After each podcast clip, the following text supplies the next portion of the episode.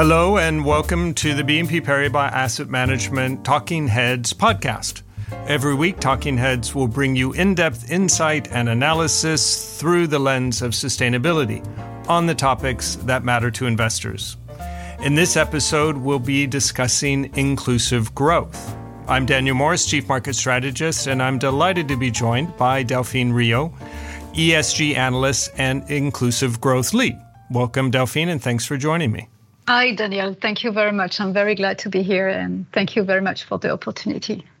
I think inclusive growth fits broadly within ESG. And if we think about each of those letters, the E, the S, and the G, at this point, we're reasonably familiar with what uh, the environment means from an investment perspective. We understand governance, whereas I think for a lot of people, the S uh, in ESG is perhaps still a bit amorphous uh, and a bit vague. So I'm hoping in our discussion today you can help clarify kind of what S means and, and particularly how you go about thinking investing within that space.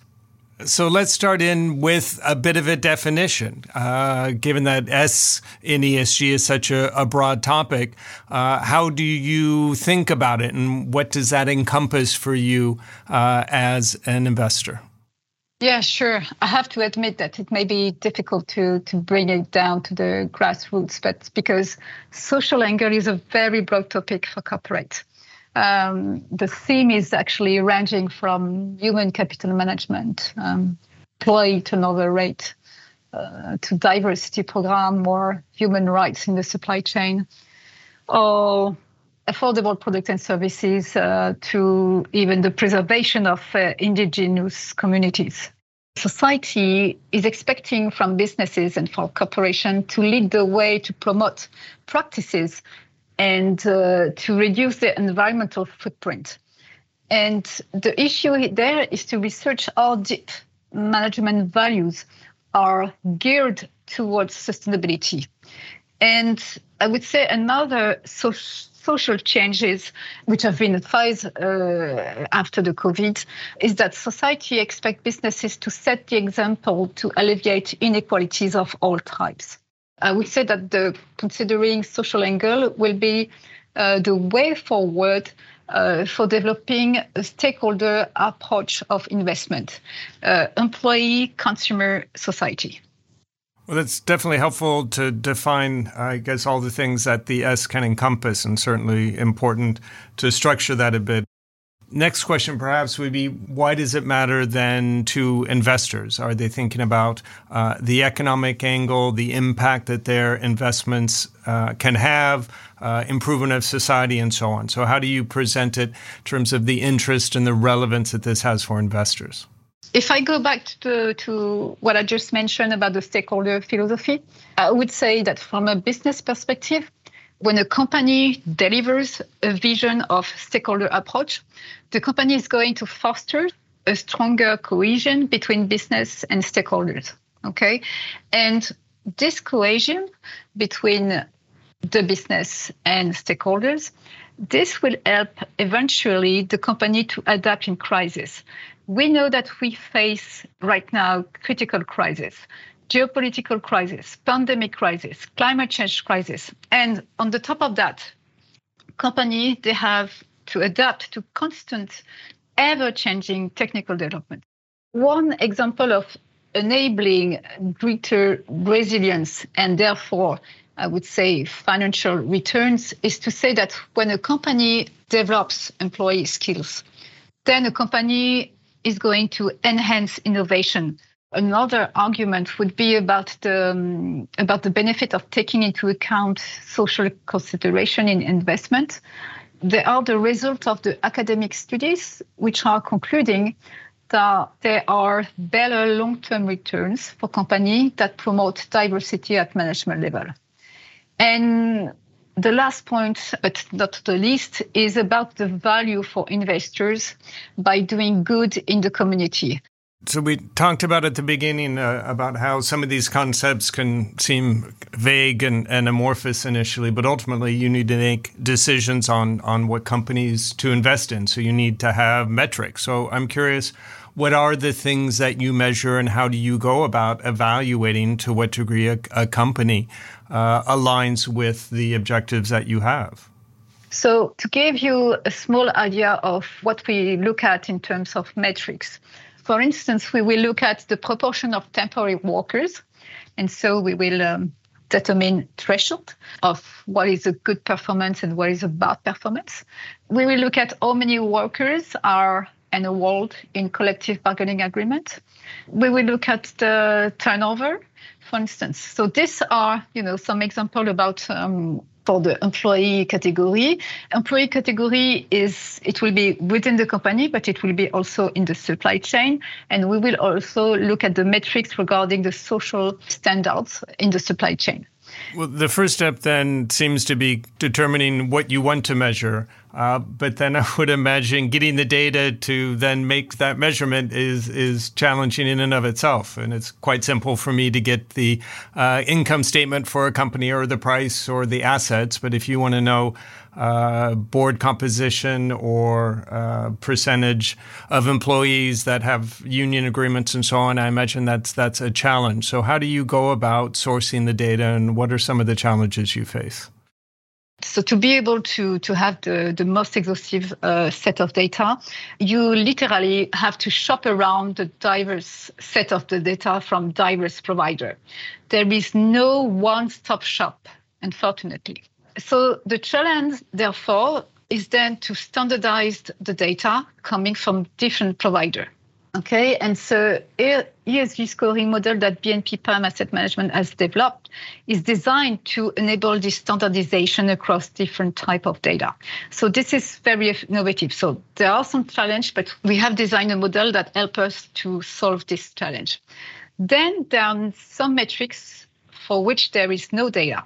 In Europe, for instance, it's not legal to report on minorities. Um, so what we do is that we put for Europe, you, we put an emphasis on gender diversity. And we put it, I mean, we, we check and we research around gender diversity across different level of management because we think it's a positive signal as a, um, a broad and broad diversity program. I think when it comes to the point of determining, you know, how you're going to go about making these investments, there's two things that you could look at. One, uh, what the company produces, for example, if it's a renewable energy company or something like that.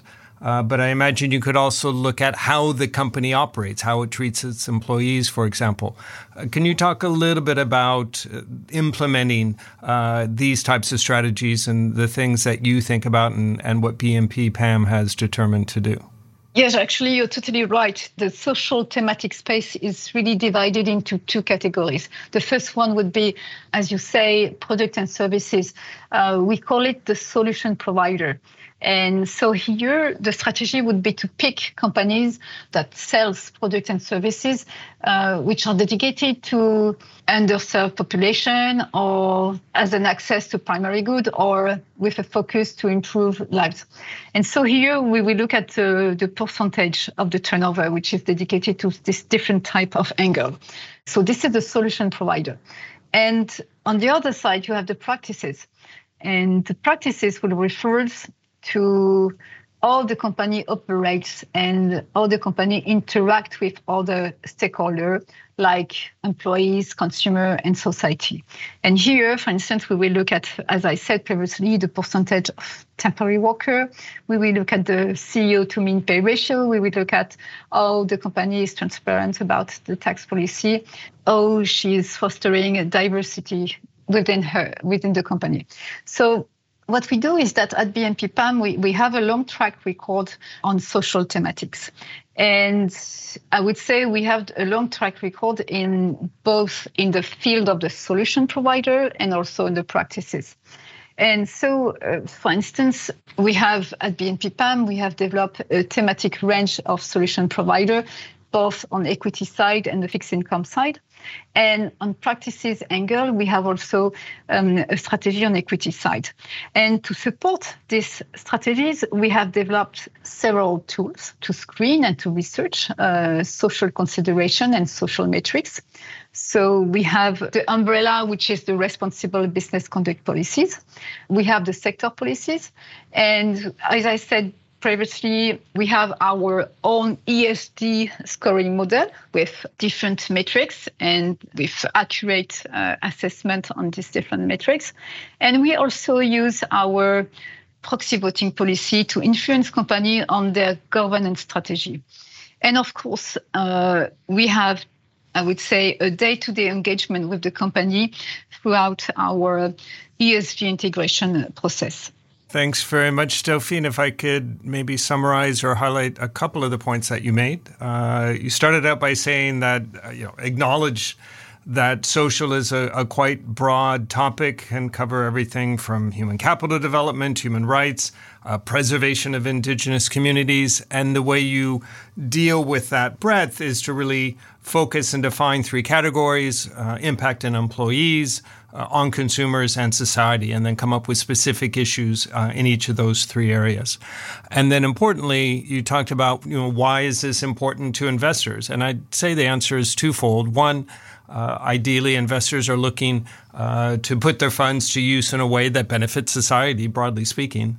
And then also, secondarily, the belief that companies that score well on these criteria uh, are in the long run also going to do well financially uh, that if you're taking care of your employees, that ultimately that's going to be a company that uh, produces products uh, that consumers want and avoid problems, if you will, down the line.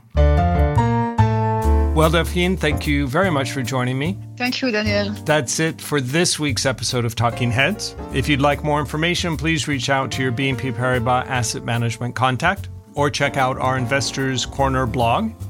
We recommend subscribing to Talking Heads on your favorite podcast channel. You receive your podcast episode every Monday afternoon. If you like the podcast, please leave us a positive review and a nice rating. Just before we go, I'd like to mention that Talking Heads is available on YouTube. Visit youtube.com slash BNPPAM slash playlist and click on Talking Heads. You've been listening to the BNP Paribas Asset Management Talking Heads podcast with me, Daniel Morris, and Delphine Rieu. Please do join us next week. Until then, take care. This podcast presentation includes a discussion on current market events and is not intended as investment advice or an offer of products or services by BNP Paribas Asset Management. Please keep in mind that the information and analysis in this presentation is only current as of the publication date.